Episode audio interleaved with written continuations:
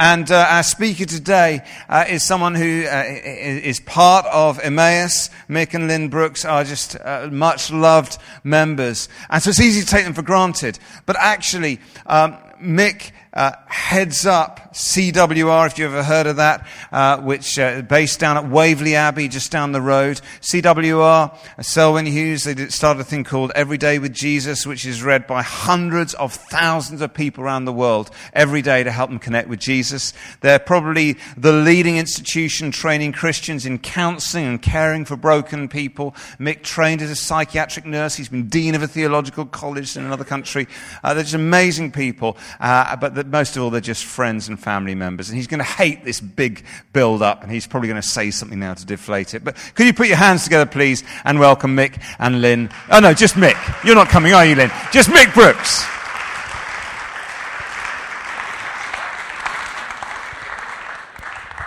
Thank you. Thank you. You should never believe your own publicity. That's the first thing. Secondly, I remember being with Selwyn um, at a conference. Selwyn was the founder of the ministry that I now have the privilege to serve. And there are a lot of people in this place. There are a good few thousand. And the, uh, the, the person that was introduced them said, Tonight we've got with us someone whose words touch and change people's lives all around the world. This, this person that is here with us tonight will change your life for the good. This person here tonight has touched people down through the ages. Please welcome Jesus. And our speaker tonight is Selwyn Hughes. Fortunately, Jesus is here with us this morning. Amen? Okay, very good. Well, we're going to continue our series this morning of John 15. And uh, we're going to explore verses uh, 12 to 17. It was very good that uh, this series is called Love 15. And it's also very impressive this morning that you've all turned out, as Pete kindly arranged, Andy Murray to reach the final of the Open Tennis. And in a minute, when I ask you to look up a verse, do not look at the score and call it out.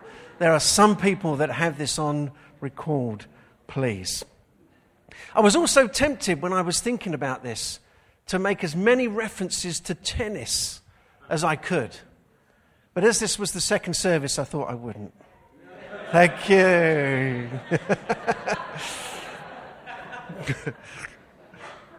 but I promise you I haven't done it. So, because I did think about giving a prize for those who got the most, but there you go. John 15, this is Jesus' farewell discourse. In other words, this is a piece of scripture that should capture our attention because this is the piece where Jesus say, is saying, he's not quite saying it, it's my paraphrase, I'm off now, but remember this. These are my last comments and remarks that you need to catch hold of and live. These are the things that need to be reinforced and remembered. It's a bit like when parents are leaving you somewhere. You, when you remember you're a small child and your parents always say to you, and don't forget to do this, and you must do that, and you, must, you know, when you're that, that parting moment. And you know, as a parent, they're probably not going to listen to you anyway. They just go off and do their own thing. But Jesus is saying, this is important. These are my farewell comments. The series began, for those of you who can't remember, with Pete and, and Hannah. Pete talked about the, uh, the roots, shoots, and fruits, dealing with the whole vine and the imagery and the importance of the vine in uh, New Testament times. Uh, Hannah, I'm glad to say, had the majority of the gardening and horticultural kind of moments, because anyone that knows me, that any aptitude I have for gardening is if you can cut it down and preferably burn it. That's about as far as my gardening expertise goes. Let's set fire to it. Oh, no, no. Oh, that's not all of it. Okay. So, we've explored success. Jesus said, if you follow my commandments, you will have success. You will experience breakthrough, breakthrough. You will experience joy. You will experience friendship. That's God's calling on our life. In John 15, he says, I have called you my friends. Like Hannah, I turned to my resources to explore this whole topic of friendship. And so I went to my usual um, sources, Google, and some of you nervous laughter. Uh, And I discovered when I Googled this whole issue of friendship, I discovered that Friends ran for 10 seasons and, exist, and consisted of 236 episodes. Should I ask how many of you have seen all those episodes? Okay, we'll move on. so I looked for other inspiration and I discovered or rediscovered Care Bears and My Little Pony. Who wants to own up to having a, a My Little Pony or a Care Bear? I see that hand, thank you. We are having prayer at the end of this, aren't we? People can come, come and be delivered from care. Do you know what? They have a catchy little tune. Please don't sing it. Called Friendship is Magic. Yeah, exactly. I also found probably my most favourite of all of these was Toy Story. And the whole song about you have a friend in me. And I will ruin the morning for you, possibly now, by mentioning this. And the other thing I came across was this that I discovered that everything is awesome when you're part of a team. that starts to bounce around in your mind, that little tune, doesn't it? the movies, books, magazines, they thrive and survive around relationships and friendships. It's a multi million dollar industry. However, what you must remember is this that Hollywood doesn't always tell the truth. And now it's official that relationship movies, rom com movies, are not good for relationships. It's official. It's not just Charlie Brooker that says this. Rom coms have been blamed by relationship experts for promoting unrealistic expectations when it comes to friendships and love. In fact, they go on to conclude, yeah, all the men are saying amen. you with me, fellas, on this? They go on to say that films, this is their conclusion, films do capture the excitement of new relationships, but they wrongly suggest that trust and committed love exist from the moment that people meet. These are qualities that normally take years to develop. So let's explore this now with a little more academic vigor. Um, I did dig into the lexicons and I dug around to get to grips with this word used in John 15, this word of friendship, to get to understand the roots and the depth of what it means. And I discovered the Greek word there uh, used is philos, meaning friend. Isn't that something? It says it's more. It says to be a friend, to be friendly to one and wish them well. So I guess God is a lot more straightforward than we give him credit for. Because he says he has called us to be his friends. What is friendship then? What is this sought after commodity that everybody is looking for? Friendship is a mutual affection between two or more people. You can have more than just uh, one friend. Friendship has been studied in the academic fields. It's the sociologists, social psychologists, philosophers, and uh, anthropology have all looked at this aspect of friends and friendships. And interestingly, I also discovered that there's a world happiness database.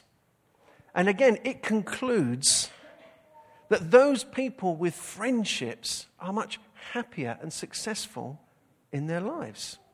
Because you see, it's widely recognized that friendships, healthy friendships, have a positive effect on you physically and psychologically. They're good for your physical and mental health. And there are many types of friendships. They're hard to define, but friendships do have certain characteristics. Who wants to yell a few characteristics of friendship out? How is it your friend makes you feel when you see him coming along? What are, what are the attributes and characteristics of a good friendship? Encouragement, yeah. Trust, ah, that's such a big one. What? Sorry? Competency. Constancy, very good, yeah, very good. Laughter, yeah. Unconditionality, yeah. See, these are all these are all aspects of friendship. Honesty, understanding, compassion, laughter, enjoyment, trust, making mistakes without fear. Friendships are, without any doubt, one of the most valuable gifts that we can ever experience or enjoy in life. Without it, our days are subdued in monochrome, black and white, not full color, uh, technicolor, high definition like God wants us to live. Those relationships are priceless that can develop into long term trust, easy laughter, uh, comfortable sharing of silence, as well as the, as well as the, the delight of you know, just gabbling chatter. Relationships of that kind of stuff don't drop out of the sky. They, they don't get announced.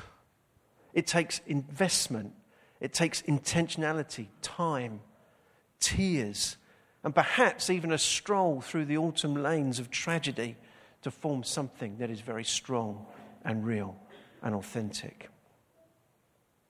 The world and the church alike are aching for authentic friendships.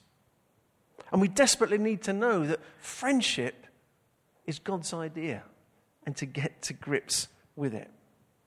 If we need friendships, does that make us needy people?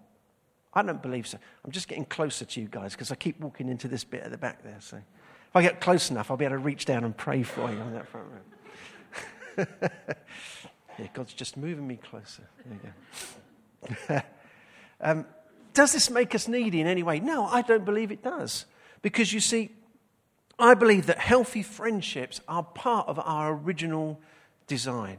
Because we must remember this that God doesn't exist in isolation. God Himself exists in a community, in the Trinity Father, Son, and Holy Spirit.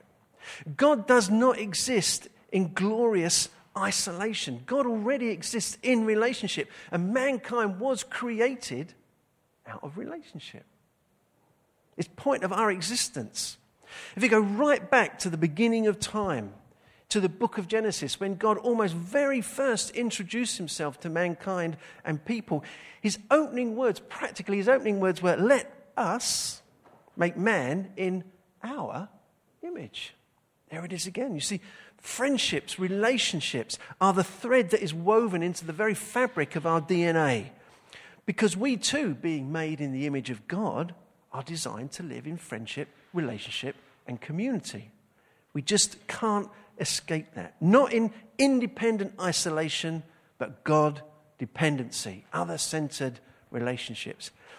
This is why I believe loneliness and isolation are so devastatingly destructive.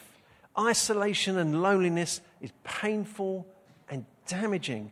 I believe probably that loneliness and isolation are the worst pain known to mankind cut right in to our very soul. It cuts right across the divine design. It disrupts the personality to the very core of living in relationship. This is a universal need for friendship and for relationship.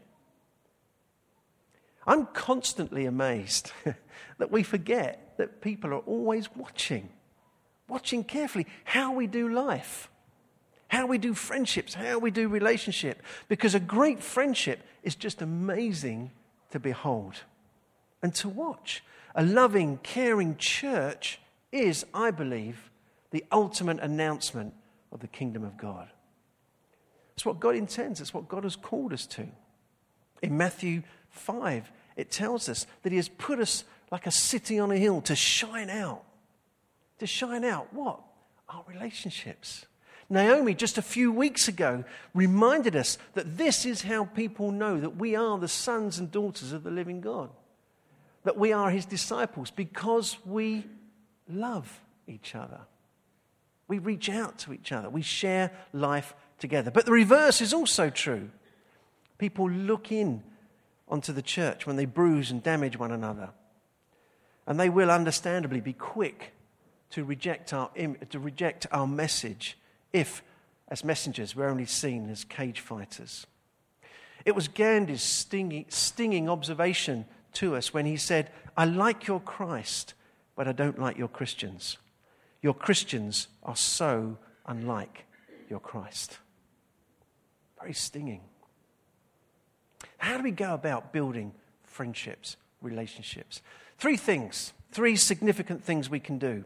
And uh, one of them is proximity, meaning actually be together.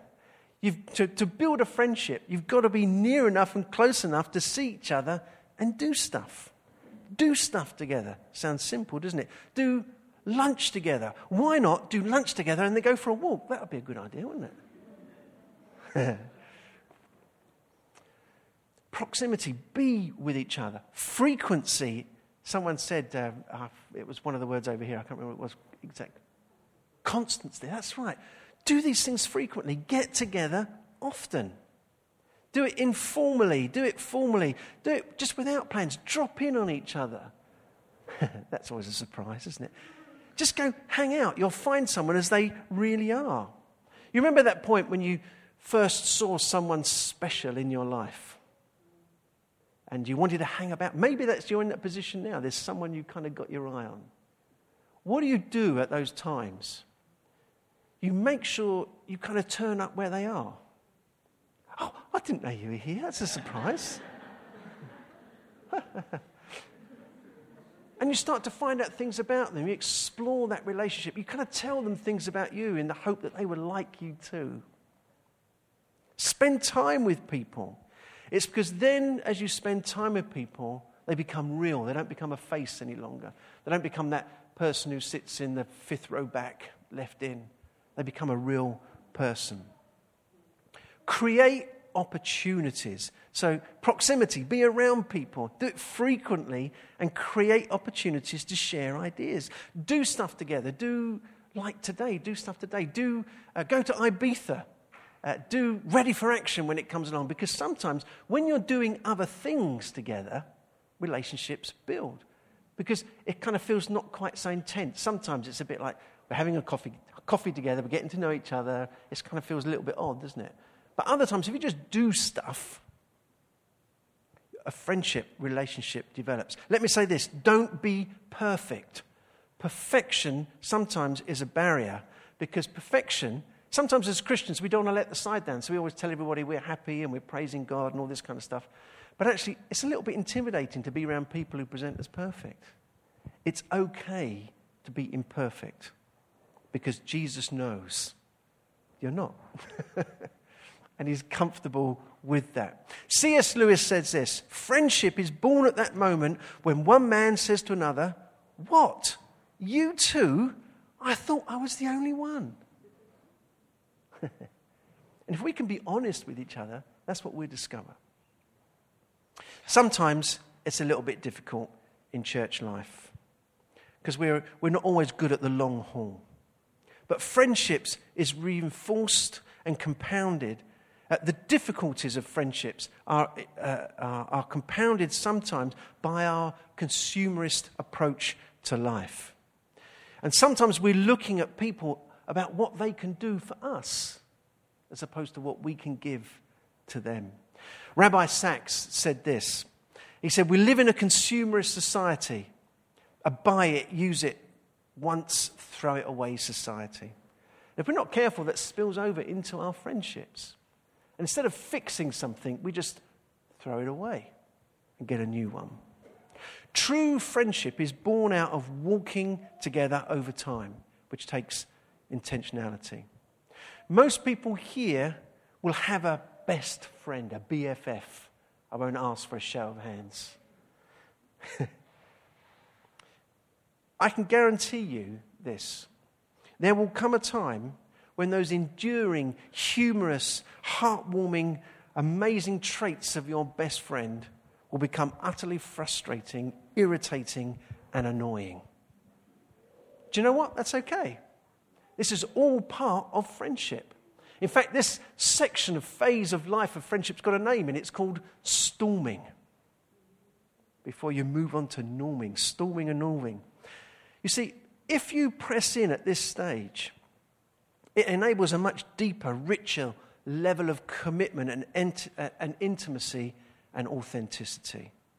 So many conflicts in our relationships arise because of our obsession to be someone, to prove ourselves better or stronger or brighter than somebody else that we know. Just as the tempter invited Jesus, the, weir- the wilderness weary Jesus, to prove himself, we too face this struggle daily. And strangely enough, it's often within the context of friendships that we really experience it, that competitiveness. We want to put ourselves forward. This is something we need to rein back on. Not like the disciples jostling for position with Jesus. We need to rein that back, not to push in the front. My observation is that anything worthwhile and meaningful arises from a long lasting, healthy relationship. At this point, I would have showed you a video clip of my Luddite abilities. Kind of destroyed that moment. It's usually at this point, as I said before, that Pete would show us a mountain bike trek or mountain climbers and give us a quote from some long dead saint with an amazing name. I was going to show you a primary school teaching aid with small children talking about their recipe for a friendship soup. and they said, they said to these kids, What is it you put in a, what is your recipe for a friendship soup? And they said this kindness, goofiness, having fun, honesty. And by that honesty, they meant not lying or trying to be cool or like your friends, but being yourself so they can like you for who you are. They took out all elements of jealousy. They poured in a teaspoon of arguments because that develops respect, safety, trust. These, you see, are the building blocks of relationship. In fact, they went on to, get, so they went on to say in this little video, What have you added to your friendships? in this week? What is it like being a friend of yours? So here's the challenge Can we take some risks this week?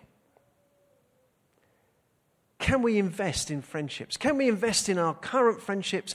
And can we reach out and make new friendships? I want to challenge you this week to three outrageous acts of friendship and three acts of beginning new friendships. So that's one a day till next week. Six days. Six days of outrageous acts of friendships. Determined to resolve any com- competition or controlling attitudes you have with existing friendships. Write to one of your existing friends and let them know, because sometimes people don't know they're appreciated or they're loved or they're a, they've been a good friend. Tell them. Discover something new about somebody. Give a gift, even if it's a hug. Pay for someone's parking so they can come to church. Invite someone for a coffee. Uh, uh, be thoughtful and wish well for them. Arrange to sit down and watch all of the Lord of the Rings movies in one sitting. You'll discover who your friends are then. One of the highest forms of friendship is hospitality. And that's what the early church was encouraged to do. So I challenge you this week six outrageous acts of friendship. Just start to jot them down now of what you're going to do. And now I've finally got to the text. Isn't that the longest introduction? You're very, you're very polite, all of you. The text reads this This is my commandment that you love one another, just as I have loved you. No one has greater love, no one has shown stronger affection than to lay down and give up his life for his friends. Listen, this is Jesus. You are my friends. If you keep on doing the things I've commanded you to do, I do not call you servants or slaves any longer. For the servant doesn't know what his master is doing, but I have called you my friends. That's a pause quietly and think on that for a minute kind of text, isn't it? But I have called you my friends, because I have made known to you everything that I've heard from my Father. I have revealed to you everything that I've learned from him. no longer are we slaves, servants, but friends. Sometimes there's been a bit of a controversy about that word slaves and servants in that text. Most uh, translations now don't use the word slave because it's thought that at the time of translation they were very uncomfortable with the connotations of being slaves. But let's just think for a minute. Servants and slaves, they were different. Servants are workers that are paid, slaves are owned. Uh, servants could quit if they wanted to, but slaves could not. Servants could have more than one job, but slaves solely worked for their master. And so, just remember with me for this this is Jesus' parting shot, as it were. He says, You are my friends. If you keep doing those things which I commanded you to do, I do not call you slaves any longer. For the servant, the slave, doesn't know what his master is doing, but I have called you my friends. If you keep doing the things I've commanded you, I do not call you servants or slaves any longer. I call you my friend. Jesus is calling you his friend. He's allowing you to be yourself to hang out with Him. He's offering you honesty. He's wishing you well. He's offering you mercy. He's offering you safety. He's offering you purpose, which is next week's uh, talk when the next uh, uh, exploration of John 15 comes up.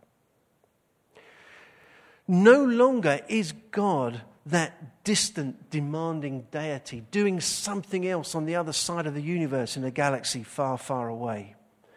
We are no longer servants and slaves, not knowing what God is up to. Servants and slaves have no rights to come into the presence of their master. God has granted us access. We are no longer like the servant or the person in the crowd who's trying to catch a glimpse of their master in some official uh, coronation or state occasion or celebration. Each one of us here has been called to be friends of God. He is thoughtful towards you. Psalm 139 says this How precious to me are your thoughts, God. How vast the sum of them. God is constantly thinking about you. One of the turning points for me in my Christian life was I came across a song by a guy called Dave Bryant, and this would have been some years ago now. And he wrote a song called God Likes Me. I can't get it off my brain, but he likes me. And see, it's easy, isn't it, for us to say, yeah, God loves me, because somehow that's something else. And after all, parents, that's what they're supposed to do. They're supposed to love their children, aren't they, after all? But it moved from God loves me to God likes me. that's pretty amazing. God likes you. That's what he says to you this morning. I like you. I want to be your friend. What does a friend mean? It means he wants to be your friend.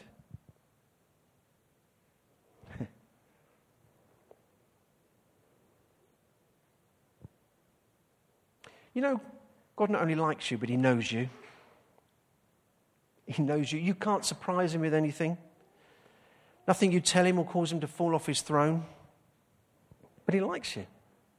What's more, he trusts you. So much so that he has entrusted to you his very own reputation. God loves to spend time with you, he's forever building bridges towards you.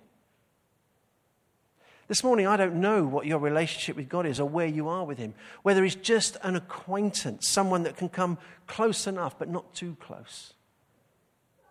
Maybe your relationship with God at the moment is within the storming stage and you're irritated and frustrated with him, and you're not being cooperative, and you're pouting, and you're just saying, God, would you stop doing this? Let me say to you this God can take the scrutiny, God can take that discussion. He is big enough, He has broad enough shoulders to carry this. Press in, don't give up. Because as you push through, you will discover with God a whole new intimacy and friendship.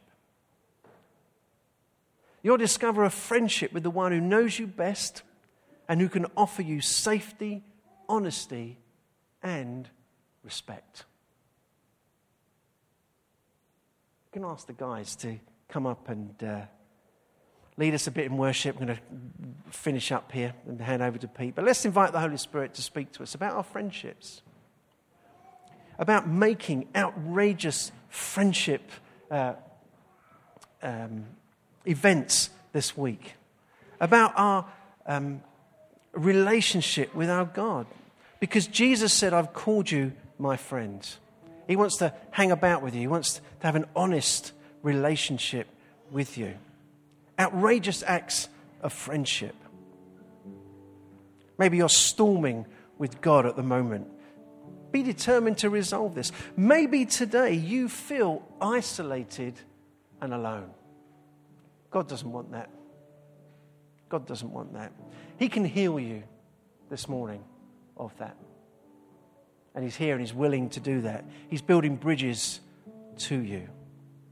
Maybe this week you need to determine to spend more time with God, proximity.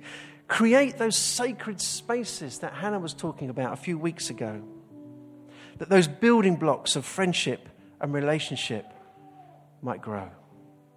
So I'm going to finish now with a scripture that paints a word picture of God, how He looks at us, how He reaches out to us, and how we can reach out to others. And it's from 1 Corinthians 13 in the message.